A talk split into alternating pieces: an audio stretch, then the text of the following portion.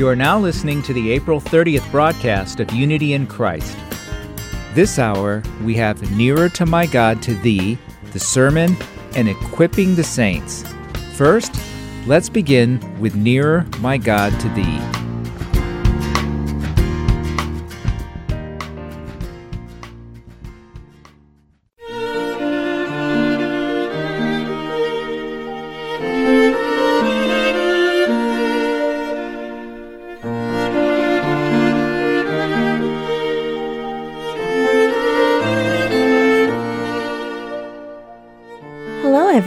It's Terry from Near My God to Thee, where we look into the background of a hymn and reflect upon its meaning in a deeper way. Have you ever imagined how the resurrected Jesus may have looked? Jesus was whipped, wore a crown of thorns, and was crucified on the cross. I wonder how Jesus looked after he resurrected on the third day. I'm sure his resurrected appearance was different from the way he looked at his death. If he arose and looked the way he did upon his death, he would have looked very gruesome. It would have been similar to the way he was portrayed in the movie Passion of the Christ, which came out 10 years ago. I'm sure that all the scars were healed and Jesus' body was restored when he resurrected. However, if we look in the Bible, it says even though Jesus' scars were healed, they still remained. The scars of his nail pierced hands and his spear pierced side remained. When Thomas said, Unless I see the nail marks in his hands, and put my finger where the nails were, and put my hand into his side, I will not believe. Then Jesus said, Put your finger here. See my hands. Reach out your hand and put it into my side. This indicates that after the resurrection, Jesus' nail pierced hands remained. I believe Jesus could have restored his nail pierced scars, but he let them remain as part of God's will for us to eternally remember his grace. Among the hymns we know well, there is a hymn that says, Have you failed in your plan of your storm tossed life? Place your hand in the nail scarred hand. Let's listen to the hymn for a moment.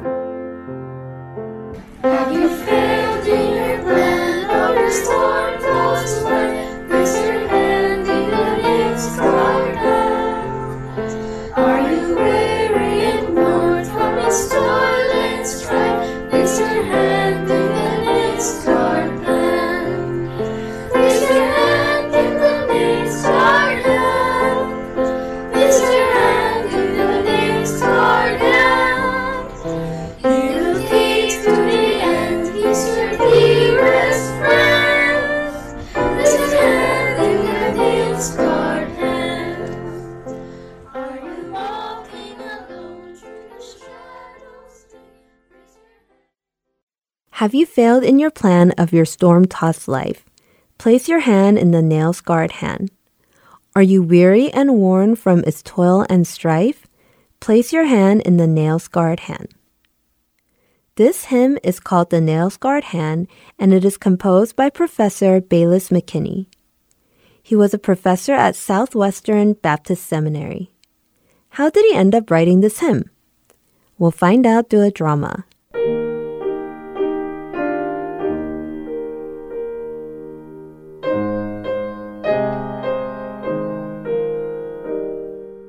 Professor McKinney taught the Bible to the students at Southwestern Baptist Seminary. In May of 1923, he attended a revival held in Texas to hear the message. The revival was 50 miles away from his house, but Professor McKinney loved the word and traveled 50 miles. In 1923, traveling 50 miles required a long duration of time. When he arrived at the revival, the speaker preached on the topic of nail pierced hands. The one who did not know sin died on the cross to save you. Second Corinthians chapter 5 verse 21 says, God made him who had no sin to be sin for us, so that in him we might become the righteousness of God. Why did he do this? It says it's so that in him we might become the righteousness of God. It's so that the sinners will not die in our sin, but in him we will become the righteousness of God, and he will give us life. Therefore, we must be at peace with God. God is inviting you today. He is calling you to receive His love. Do you believe the truth? Then look at Jesus' nail pierced hands. Touched His nail pierced hands. Who were His hands pierced for? Professor McKinney heard the sermon and his heart began racing. Jesus resurrected, but the scars of his nail pierced hands didn't disappear. The scars of his nail pierced hands led us to God and become our strength. Professor McKinney received great blessings and was challenged that day. He planned on returning home at the end of the revival, but he couldn't because of a storm accompanied by thunder and lightning. Hmm, it doesn't seem like the rain will stop anytime soon. I should find a room and spend the night here and return tomorrow. Professor McKinney found a room to stay during the continuous storm. As he looked at the pouring rain out the window, he meditated on the message he heard that night. The scars of Jesus' nail pierced hands. Yes, Jesus loved me so much that he endured the pain and suffering of being nailed to the cross. Certainly, he who loved us to the point of death would never forsake us. If he was going to give up on us, he wouldn't have been nailed on the cross. From now on, when I go through hardships in my life, I will remember the scars of his nail pierced hands. Every time I look at the scars of his nail pierced hands, I will again realize the love he has for saving me. Through that, I will regain strength and walk the path of following the Lord. McKinney meditated on the message and visualized the scars of Jesus' nail pierced hands. He then wrote about the awe he felt.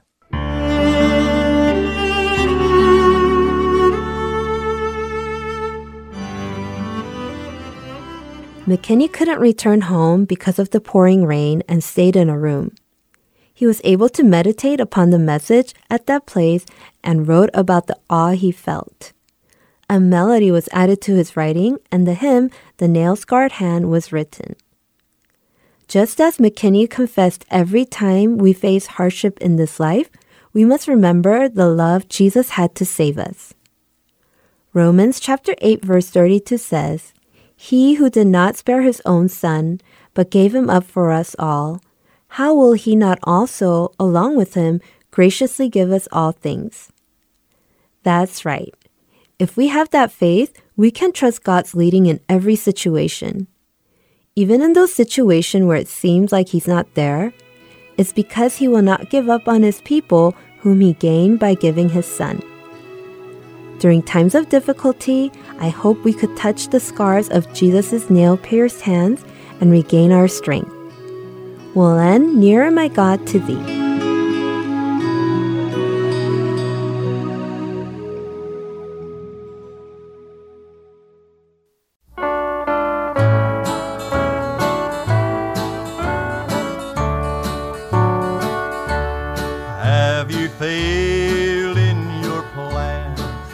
Of your storm tossed life? Place your hand in the nail scarred hand. Are you weary and worn from its toils and strife? Place your hand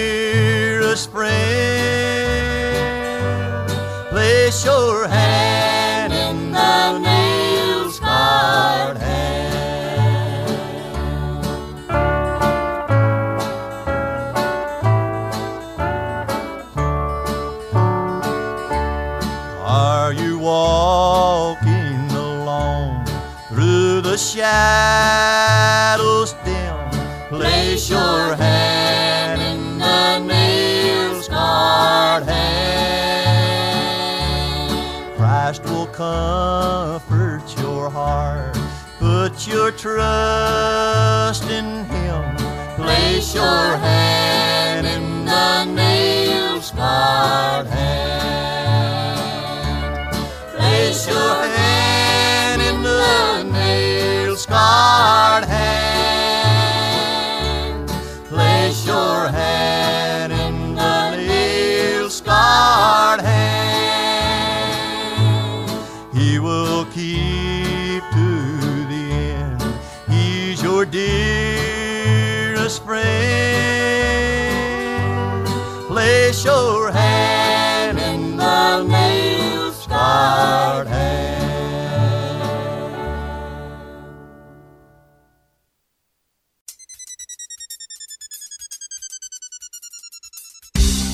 Coming up next is a sermon by Pastor Joshua Vincent of Trinity Bible Church in Phoenix, Arizona.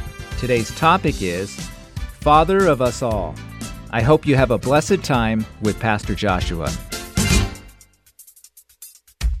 in verses 9 to 25 that we find ourselves at this morning, Paul is going to refer to Abraham five times as father. And that repetition tells us that he wants us to really be thinking about the nature of the fatherhood of Abraham as it relates to his children. And he's going to be arguing that when it comes to having Abraham as a father, it's more important that we have his spiritual DNA than his physical DNA. We, we will see that our relationship is sown in our faith, not in our face, so to speak. Now, Paul says the more accurate paternity test to discover if Abraham is your father is more about your faith than your biology. Now, it's about spiritual realities more than physical. And let's not forget the true sons of Abraham become heirs of the promises of God to Abraham and his people. So it's important that you know who your daddy is. And if it's Abraham, then you've got a lot coming to you and a lot that is yours in Christ.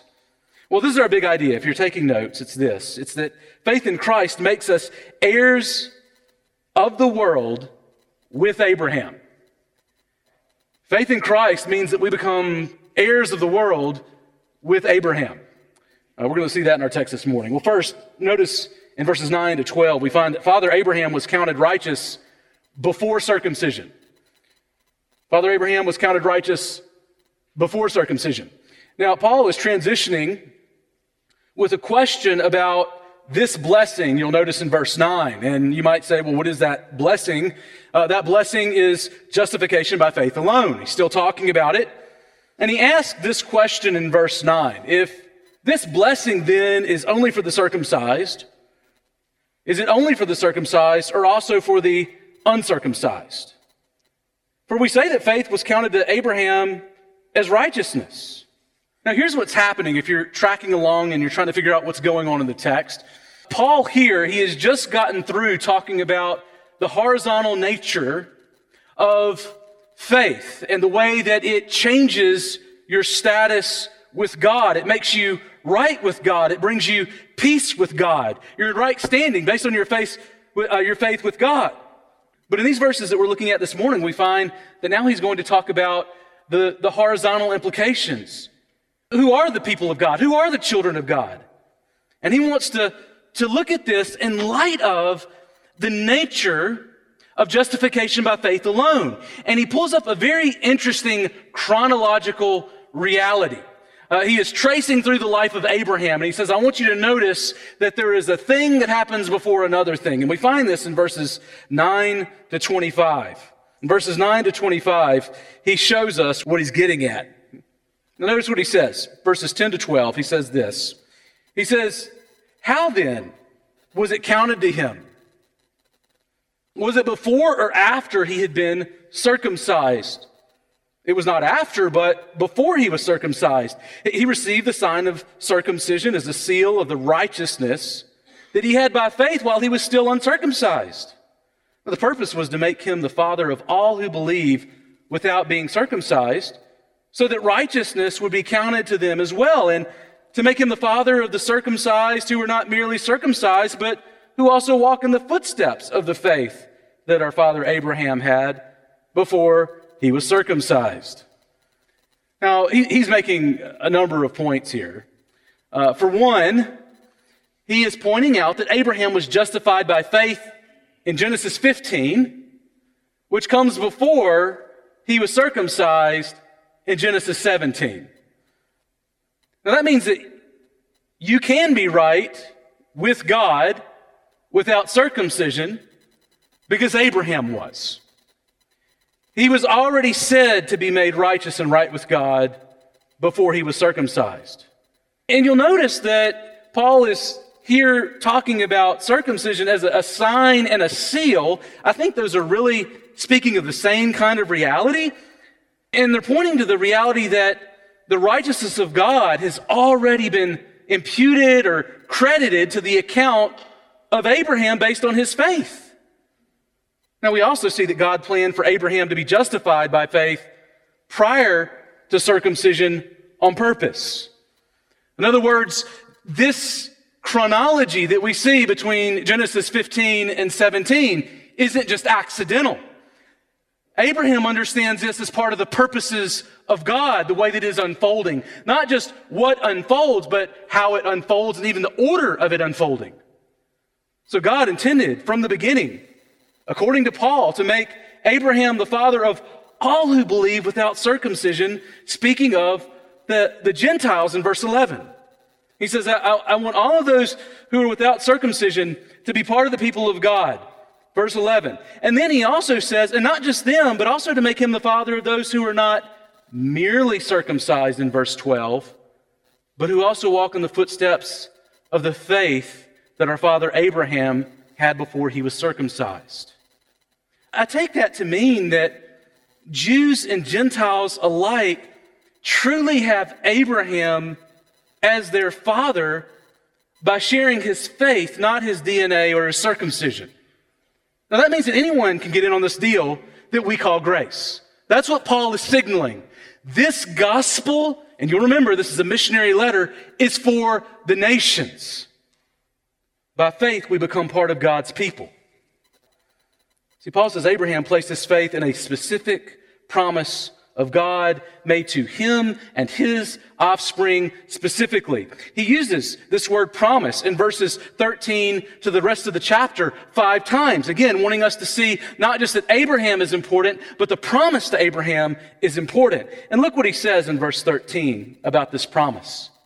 He says, For the, the promise to Abraham and his offspring, that he would be heir of the world, did not come through the law, but through the righteousness of faith. See, God promised Abraham that he and his offspring, that they would be heirs of the world. There's no verse that matches exactly this promise word for word, but it sums up the promises that God made to Abraham throughout. If you want to look at some of these, you'll remember that God promised Abraham many descendants in Genesis 12, 2, and that all nations would be blessed through him in Genesis 12, 3. That his offspring would possess the gate of his enemies in Genesis 22, 17. And then later, as he's talking to and through David, David is the one through whom he says the promises of Abraham are going to be filled through his seed, through his offspring that's going to come through him. And we find that one of his sons would rule over the entire earth in Psalm 2 8. And then in Psalm 72 8, we find that the reign of this son would be from sea to sea and from river to the ends of the earth. And then we are told in Isaiah 54 2 to 3 that this son would have a universal reign. I take it that Paul is, with this short phrase, summarizing the, the great and awesome promises that were made to Abraham throughout his life. That God promised that he and his offspring would be heirs of the world through the righteousness of faith, n- not the law. And Abraham was also justified by faith 430 years before the law came. He explains in verse 14, if you look there again, he says, For it is the adherents of the law who are to be the heirs. Faith. If it is adherents of the law who are to be heirs, faith is null and the promise is void. Now, there's a lot going on in this verse, but I think the main point's clear. Uh, just to help you get to it, uh, that word for adherence, it's really translating a, a preposition uh, that just means out of or from. And so I think what he's saying is, is that, you know, if, if we understand that being an heir of Abraham comes from being connected to the law, being a Jew, then what that does is, is that really it in effect makes faith null and the promise void. So Paul seems to be comparing Jews seeking to become heirs of the promises through works of the law with those who are pursuing it through faith. If you look at verse 15, you'll notice that he, he begins to kind of unwind this a little bit more. He explains the law saying this For the law brings wrath. But where there is no law, there is no transgression. And we know that this is not saying that the law brought wrath and that was its purpose. As though the law is a, a bad thing. We also know that this isn't intending, I don't believe, to say that those who do not have the law cannot sin. And we saw that in Romans 1. Like you, you cannot have the law and still be a sinner in need of grace. Romans 1 21 to 23 showed that every human failed to give God the glory that was due his name and deserved the wrath of God. So please just hear this. Uh, I think this is important. Uh, you might be young in your faith and think to yourself, you know, I've thought about reading the Bible, but I think that if I read the Bible, then I'll become more culpable for what's in it. So I feel a little bit better not reading it and not feeling as guilty about what it says. I think that Paul would say, no, that's, that's not the nature of God's revelation to us. We ought to want to know the Word of God, and we ought to know that what the Word of God says for us is best for us if we have the Spirit of Christ living in us. So ignoring God's Word, it doesn't make you less culpable for not glorifying God in the way that He has created you to. But Paul here, I think, is showing something that's nuanced. You'll notice that he uses a specific word for sin here, which is transgression. A word that specifically means to disobey a law that a person has been directly commanded to keep. So, in this context, what we find is, is that every transgression is a sin, but not every sin is necessarily a transgression. Does that, does that make sense? Specific kind of sin. And I think Augustine actually made this pretty clear.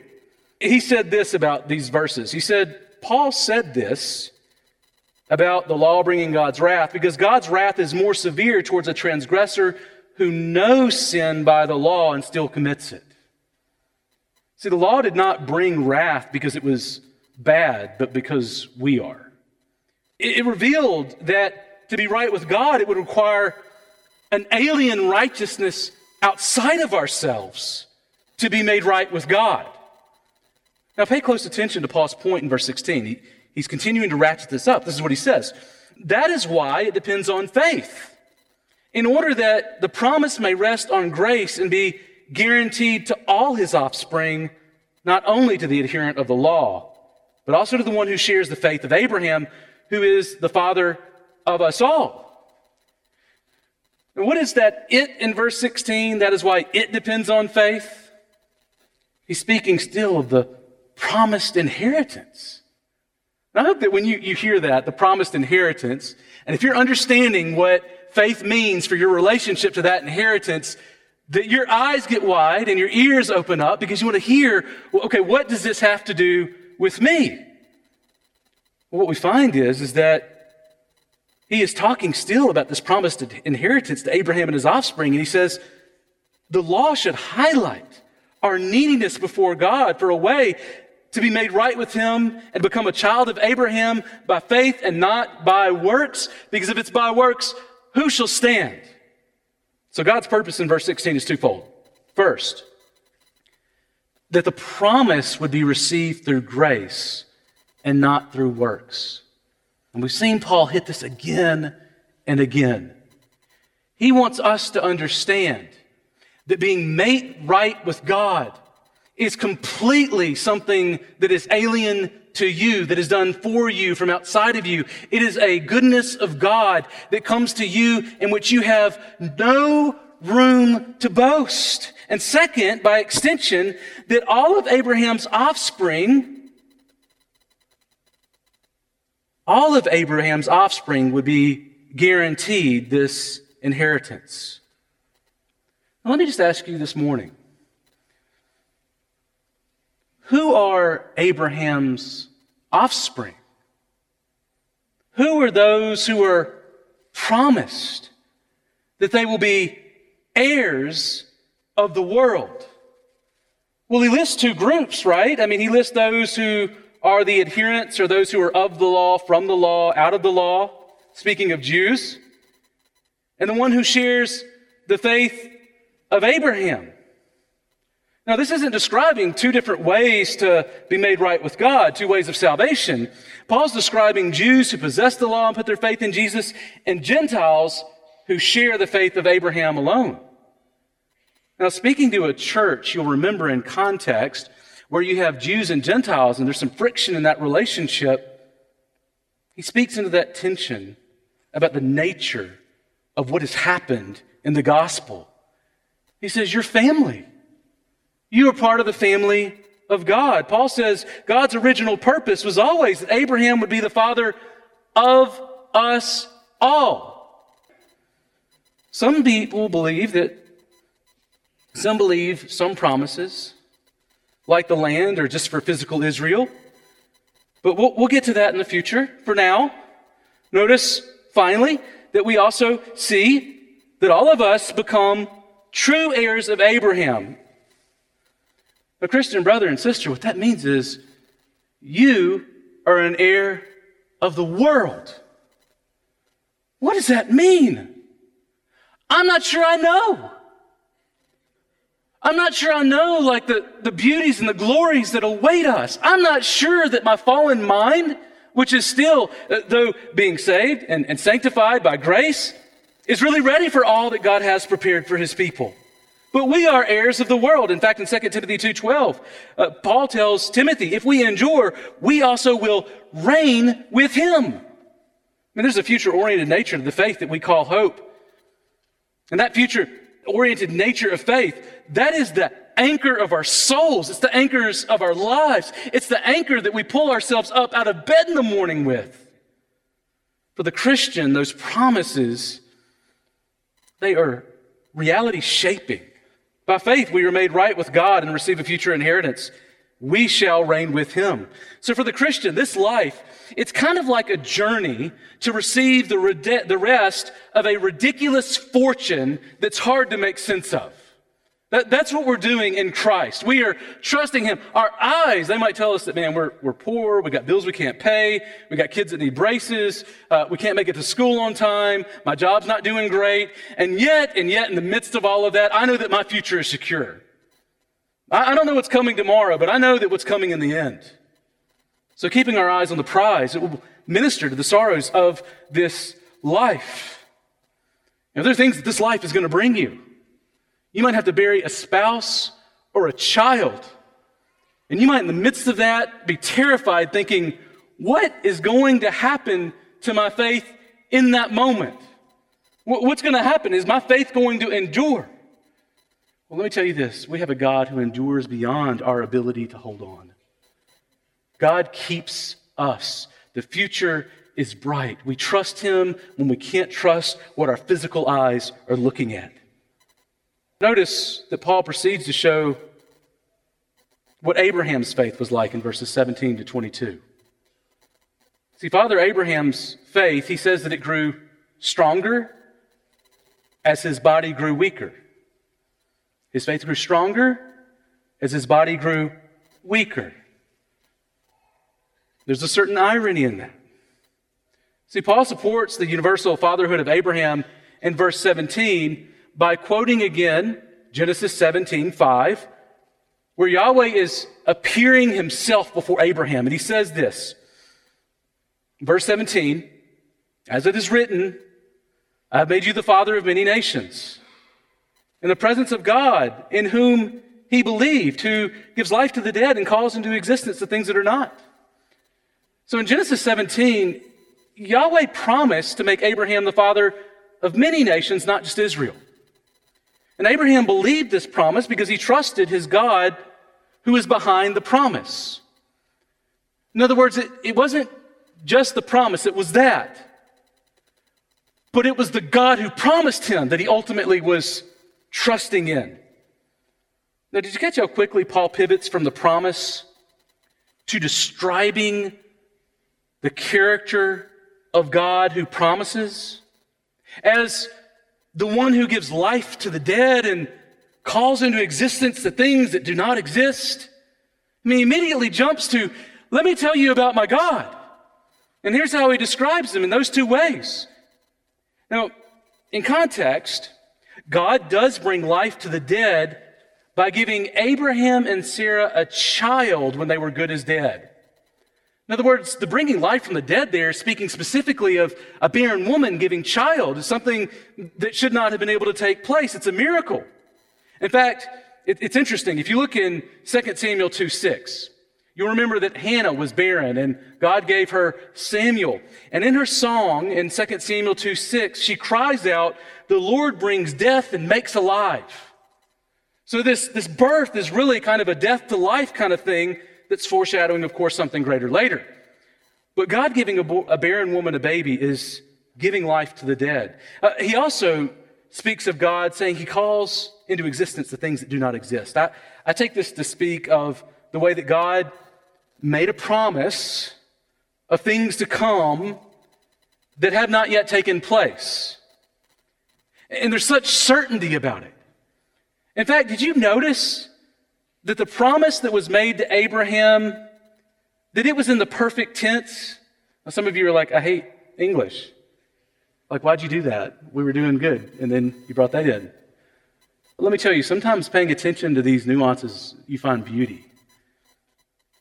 The promise was to Abraham back in Genesis, I have made you the father of many nations. I mean, that, that sounds like he's already completed the action.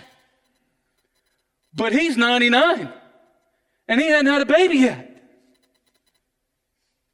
See, God's promise sounds as though it's already come to pass, even though it seems to grow less possible with respect to Abraham day by day as he ages and still he hasn't had an offspring. I think that what Paul wants us to see is that the certainty and the surety of the promises of God. Uh, God never writes a check with his mouth that his powerful arm is unable to cash. He is always able to bring about what he tells us he is going to do. And when God makes promises, it's as good as done. That's what that tense shows us. See, Abraham's faith in God's promise to bring many nations from him, eh, we find in verses 18 to 22 that it was growing stronger as his body grew weaker. Look, look again there at what he says in verses 18 to 22 of chapter 4. He says this. It says, In hope he believed against hope that he should become the father of many nations. As he has been told, so your offspring shall be. He did not weaken in faith when he considered his own body, which was as good as dead since he was about a hundred years old. Or when he considered the barrenness of Sarah's womb. No distrust made him waver concerning the promise of God, but he grew stronger in his faith. He grew strong in his faith as he gave glory to God. Verse 21, fully convinced that God was able to do what he had promised. That is why his faith was counted to him as righteousness. Now, faith and hope, if you're thinking about the relationship between the two, I'm going to give an illustration that I'll probably, you know, get corrected on later, but it's kind of like Siamese twins. And what I mean by that is, is that you can't really quite tell where one begins and the other ends sometimes, and they share the same DNA. It's looking to the promises of God, trusting God, taking Him at His word. In fact, commentator Tom Schreiner explained it this way the line between faith and hope blurs so that it's almost indistinguishable. See, Paul's highlighting in these verses the future oriented nature of Abraham's faith. He believed in hope against hope. That means that as he is believing in God and trusting his promises, it flies in the face of what can reasonably be explained from a human standpoint. Abraham's body weakened. His faith did not. He didn't take a blind leap of faith. No, notice that it says that he was considering stuff. He was surveying the land. He was paying attention to his body and his wife's body. You'll notice that he highlights a, a couple of specifics. He considered that he was good as dead at 99 years old. And Sarah, his wife, just turned 89 and she's still barren. So, from a physical standpoint, it became more likely that his wife would need to go more to a, like a nursing home than to get ready to nurse a baby. Like it just doesn't make sense. But did you catch that Abraham's faith grew to trust God more as the things of this world provided him less and less ground for God's promises being fulfilled? Like that's that's something otherworldly that God's working in his people. Uh, The worse his back hurt, the dimmer his eyesight grew, the more he had to look to and trust God with spiritual eyes. Abraham grew and matured in faith as he saw God's faithfulness and his failures. Are you doing that in your life?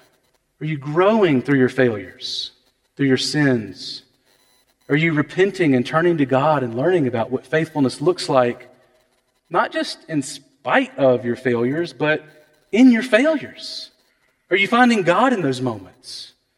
That's where God's people meet with Him and find Him and are refined. God comes and meets us as sinners. And second thing that we learn here just in these short verses is that Paul isn't encouraging Christians to faith in their faith. Does that make sense? Faithing in your faith will lead to you going into despair and doubts on the one hand, or maybe developing a kind of unwarranted pride on the other hand, thinking, my faith is better than everybody else's faith. I never doubt. Maybe you should a little bit. Have you seen your life? Wow, you're really being mean to the glory of God. I mean, the heartbeat of this passage isn't the power of Abraham's faith, if you're reading closely, as much as it is the power of Abraham's God. It's not that my faith can do the impossible, it's that my faith is in a God who can do the impossible. So the power of faith is determined by its object. We don't grow in faith by sitting there and, and navel gazing and meditating on our faith. We grow in our faith by looking to and trusting in the God who raises the dead and brings the things into existence that were not by his very word. Now, let me say this. You- do want to look at your life. You want to have others help you look at your life. You do want to consider whether or not your faith measures up to biblical faith. But if you're struggling with assurance, there are other things that you should focus on. Well, let me just encourage you to attack it in, in six quick ways. Just going to give you six quick ways you're struggling with assurance. One, read your Bible every day and pray for the Holy Spirit to bring assurance to your heart because of who God is. Faith is a spiritual gift. You need to go to God and pray that the Spirit would give it to you and give you more of it. Second, read Assurance by Greg Gilbert. Great book, talking you through it, giving some text to think about it, to meditate on. Third, consider if there is unconfessed sin in your life. Fourth, maybe you need to eat better, take a nap, and exercise. Just, just saying physical things can impact your spiritual life. Fifth, seek to obey Jesus because faithfulness grows faith.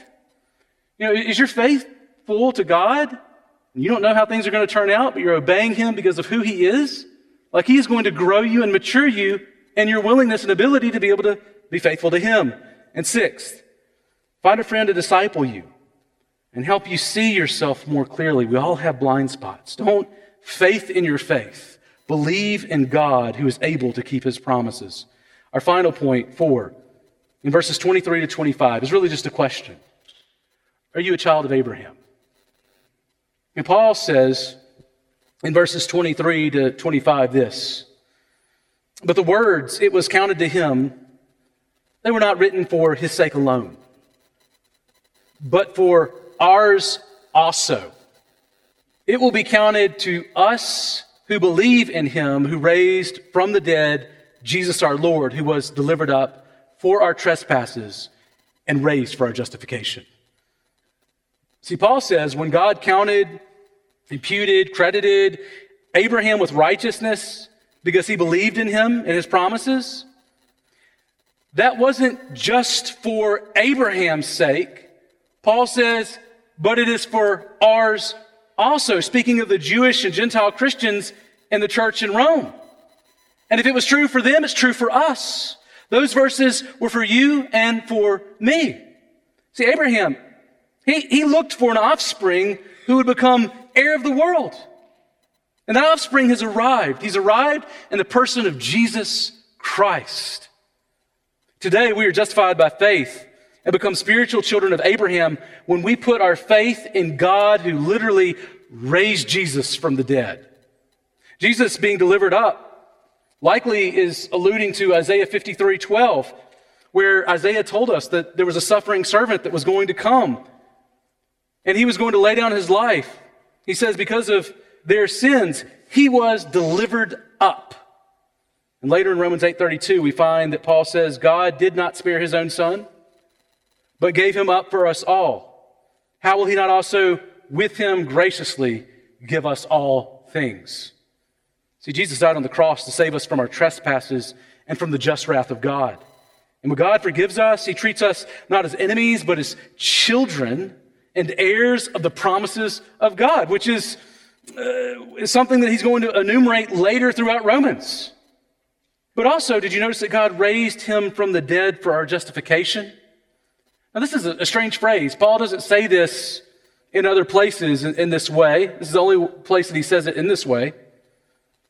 But you'll notice that Paul says that God raised Jesus for our justification. God made us right with him at the cross. And the resurrection, I think what's happening here is he's saying that it verifies publicly that Jesus' sacrifice really did make us right with God. So that if your faith is in Christ, you are a child of Abraham and an heir to all of those promises. You're an heir of the world. So is that you? I think that's what Paul would want his church to ask. Is that you? Are you a, a true son or daughter of Abraham? Let me ask you that this morning. Are you a child of Abraham? Have you put your faith in Christ so that you have peace with God? You're no longer under his wrath like all of humanity is apart from him. Are you an heir to the promises of Abraham? If not, you still face his wrath and judgment. But if you come to God with an open hand, putting your faith in Christ today, he will forgive you of your sin debt. He will credit you with his righteousness. And he will make you an heir to the promises of a future and a hope as a child, not just of Abraham, but of God living with him forever. If you haven't put your faith in Jesus, don't leave without talking to me today about putting your faith in Christ. Most important decision you'll ever make. But for the rest of us, let's go to the Lord in prayer as we prepare to sing to this great God. Father, this morning we come before you praising you that you have given us your righteousness in Christ. Father, you made a way where there was no way. You have given us your very Son so that we might become heirs of the promises made to Abraham. And Father, if there's even one person here this morning, perhaps there are many who do not know your Son, Jesus Christ, who have not put their faith in him, Lord, I ask that you would break their hearts, that you would help them see how poor and needy they are, and you would help them to see how glorious Jesus is. And I ask that they would reach up to you for grace that only you can give. It's in your name we do pray.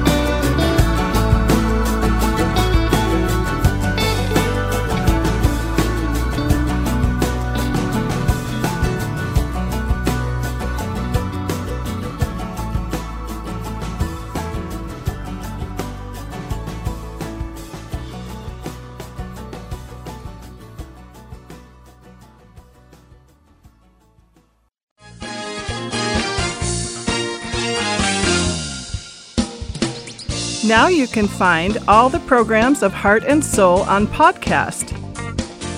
You can easily play this week's or past week's programs, or you can even download them to your device just in a few minutes. Try to search for Heart and Soul at your iTunes store now.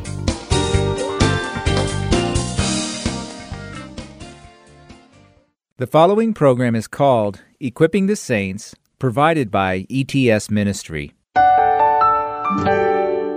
Hello, Heart and Soul listeners. I'm Pastor Greg Lundstead, and I'm so glad that I can share my series from Equipping the Saints with you. I pray that God will grow each and every one of you in Christ through this series.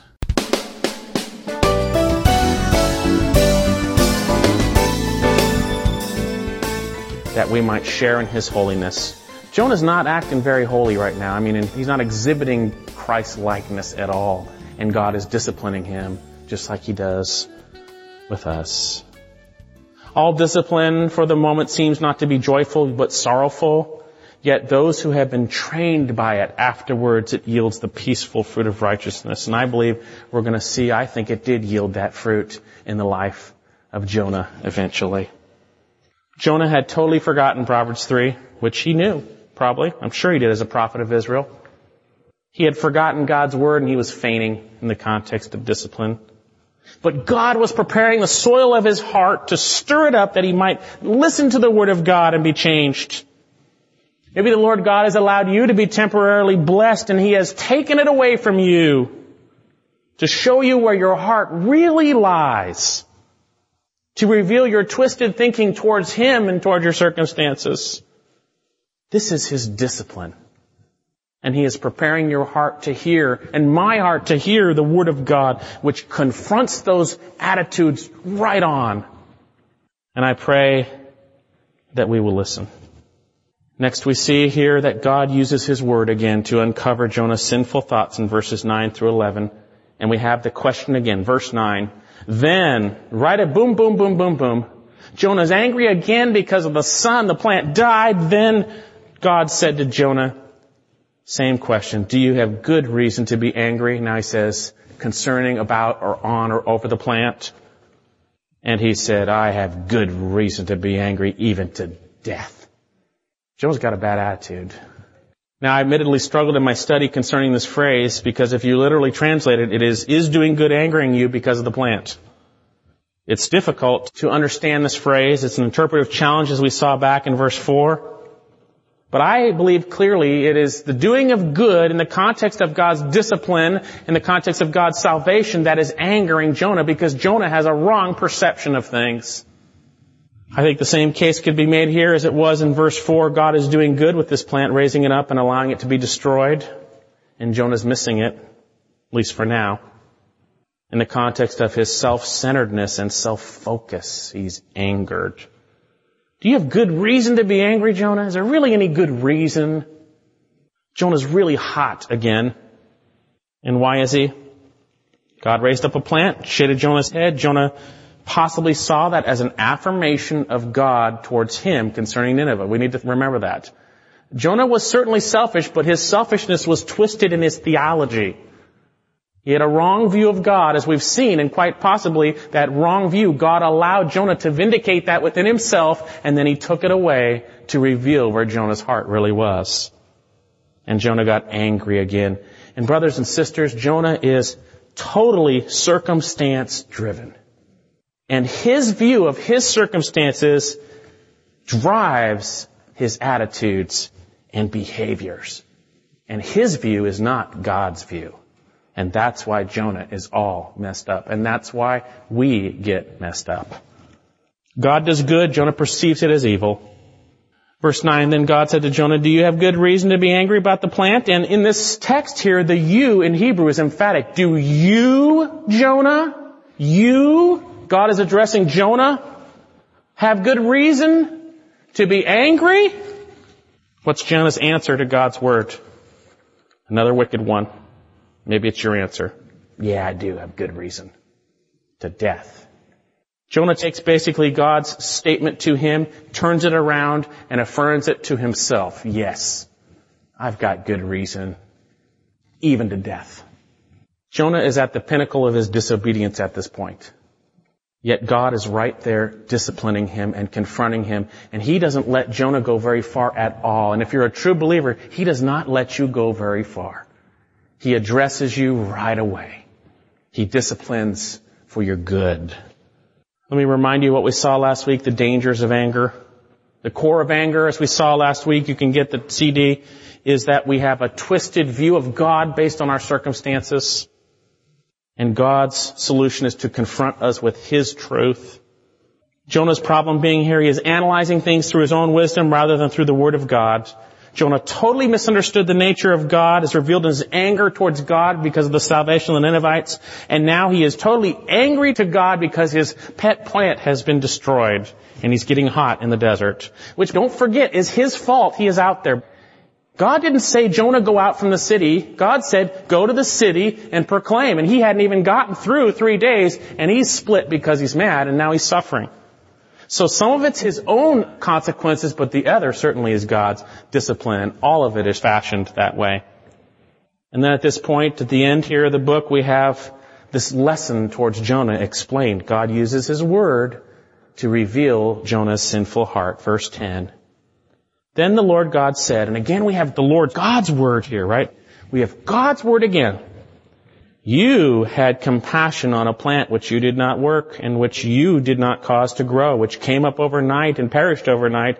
And should not I have compassion on Nineveh, the great city in which there are more than 120,000 persons who do not know the difference between their right and left hand as well as many animals? God confronts Jonah, snappy anger. Then the Lord God said right away, Jonah's saying, I have good reason to be angry, even to death. Then God said, simple object lesson, you had compassion on the plant for which you did not work, which you did not cause to grow, which came up overnight and perished overnight. God declares that Jonah had compassion. The first time this particular word is used in the book of Jonah. The word speaks of pity. It speaks of pity. And it's used throughout scripture to speak of God exhorting his people not to pity those who are disobedient, that God will judge. Don't show pity for them. But God shows pity ultimately. We see here ultimately that Jonah had pity for the plant. He had pity for it. A selfish, self-centered pity. Now I want to clarify, God certainly wants us to have compassion on people who are dying, but in the old covenant, they were told to not have pity on those who would go away with false teachers and false prophets, Deuteronomy 13. It's that same word that's used here. Jonah had pity for the plant, and he had no real ties to it. He didn't cause it to grow. He didn't work it out. He didn't pour water on it. He didn't, you know, get the ground ready. You didn't work, you didn't cause it to grow. It came up overnight and perished overnight. Do you see it? Jonah, you pitied the plant which you had nothing to do with, except that it brought you blessing. You didn't work, cause it to grow. It came up overnight, perished. You had pity for it. And here's the real lesson. In contrast, Jonah's pity for a worthless plant versus God's pity, same word, for people. Verse 11, and should not I have pity on Nineveh, the great city in which there are more than 120,000 persons who do not know the difference between their right and left hand as well as many animals. Jonah, you pitied a plant that you had nothing to do with except what it had to do with you and your selfishness, Jonah. Should I not have compassion on others, on people? This great city? 120,000 persons who don't know their right and left hand and there's all sorts of talk about what that means. I think it simply means children who don't know what their right and left is. And therefore the city was a great city as we see in history and there was probably more than a half a million people. And there were a lot of animals too and God saying, should not I have pity on them? Here's where Jonah missed it completely. Twisted compassion for the plant compared to God's loving compassion for sinful people. Jonah's compassion was for things that blessed him. Some people serve the Lord only in the context that it blesses them and aligns with their thinking concerning God. And that's what Jonah was doing. And when God called him to go out of that into where he wanted him to be, Jonah got angry. And when God brought about gracious results, Jonah got angry. And God showed him this lesson here. In contrast to his pitiful compassion, through a very extreme example, we see God's loving compassion for sinful people. There are a lot of lessons in this passage. But what is the lesson that God is teaching us here? I think through a very extreme example, God has unveiled Jonah's sinful, selfish compassion, which is so unlike God's. Jonah, your compassion and thinking is totally messed up, and God used His discipline and His word to reveal it. Do you remember chapter 1, Jonah was selfishly willing to let everyone die in the boat? He went under and he was going to go to sleep and let God just take them all. Selfish. He didn't care about the sailors. He had no compassion upon them except a self-pity for himself. See the same thing in chapters 3 and 4, a pitiful self-pity. And folks, if you have focus on yourself rather than others, this is going to be the manifestation of that in your lives too. Everything you do for God's going to be centered around yourself rather than Christ and others. So what's the message here? Jonah, you are so unlike God. Your compassion is for self, not others. So then we have the end of the book of Jonah. Now this may trouble you because it ends with a poignant question addressing the heart of Jonah. And the question in our hearts is probably, did Jonah repent? Did Jonah actually finally respond to God's discipline and His word? Text doesn't say. But I believe he did. It's my view that Jonah finally got it after this. There's nothing else recorded. I believe this is what God finally did to show him how wicked his thinking was. And I'll share why. 2 Kings chapter 14, 25 says, according to the word of the Lord, the God of Israel, which he spoke through his servant, Jonah. He's not called his servant here, but in 2 Kings he's called his servant. And I shared the first time we looked at the book of Jonah that there is not a very long list in scripture in which people are called his servant. Now besides Nebuchadnezzar, who was unwittingly God's servant, and ultimately came, brought about wrath, but ultimately came to faith, we see Job, Jacob, Abraham, Moses, Joshua, Caleb, David, Abijah, Elijah, Isaiah, Hezekiah, Zerubbabel, Israel, and Jesus himself called his servant. And here we have Jonah, his servant. I think Jonah did repent. And I think another evidence of his repentance is the book of Jonah itself. It's obviously autobiographical and it's widely accepted and I believe that Jonah wrote it himself and it is a testimony to his repentance because he shares all the bad stuff And when someone's truly repentant, they say, woe is me. I'm a man of unclean lips. Here's how bad it was. And Jonah, I think, wrote that, and I think he did repent.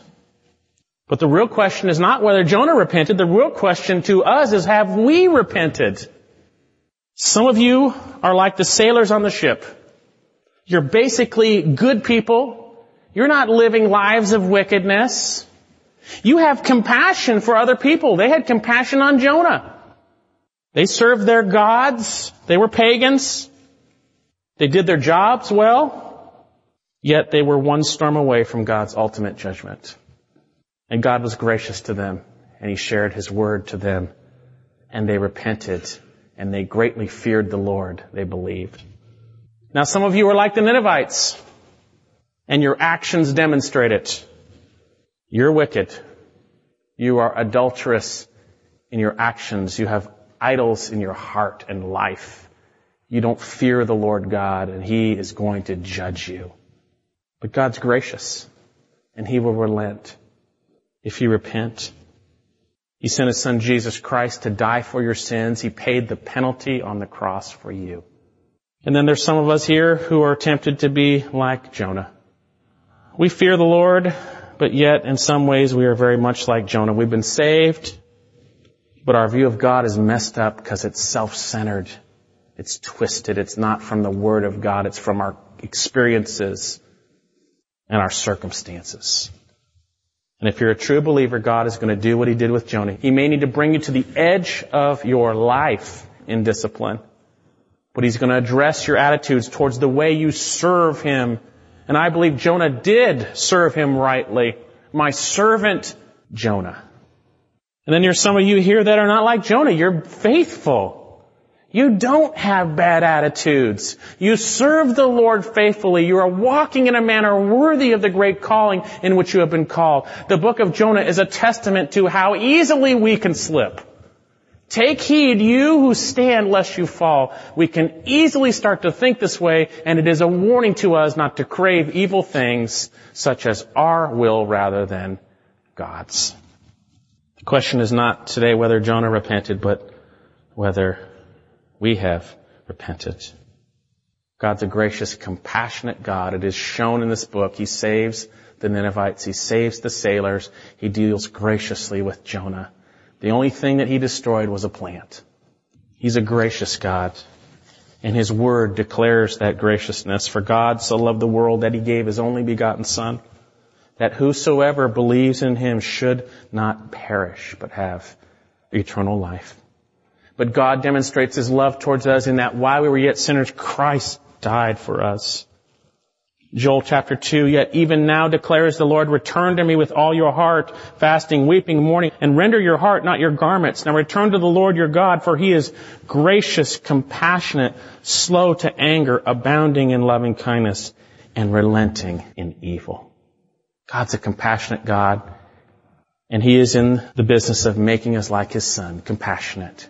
And he was working on Jonah, and I believe it worked. And I pray it works with us too. I pray His discipline and His word that we yield and allow it to change our hearts to be like Christ.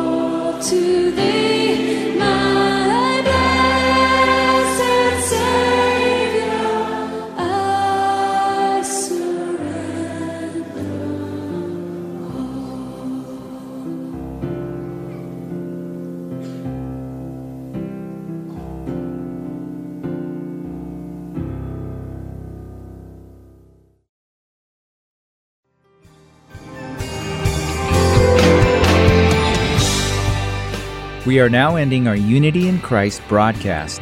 Thank you for listening, and I look forward to being with you again next week.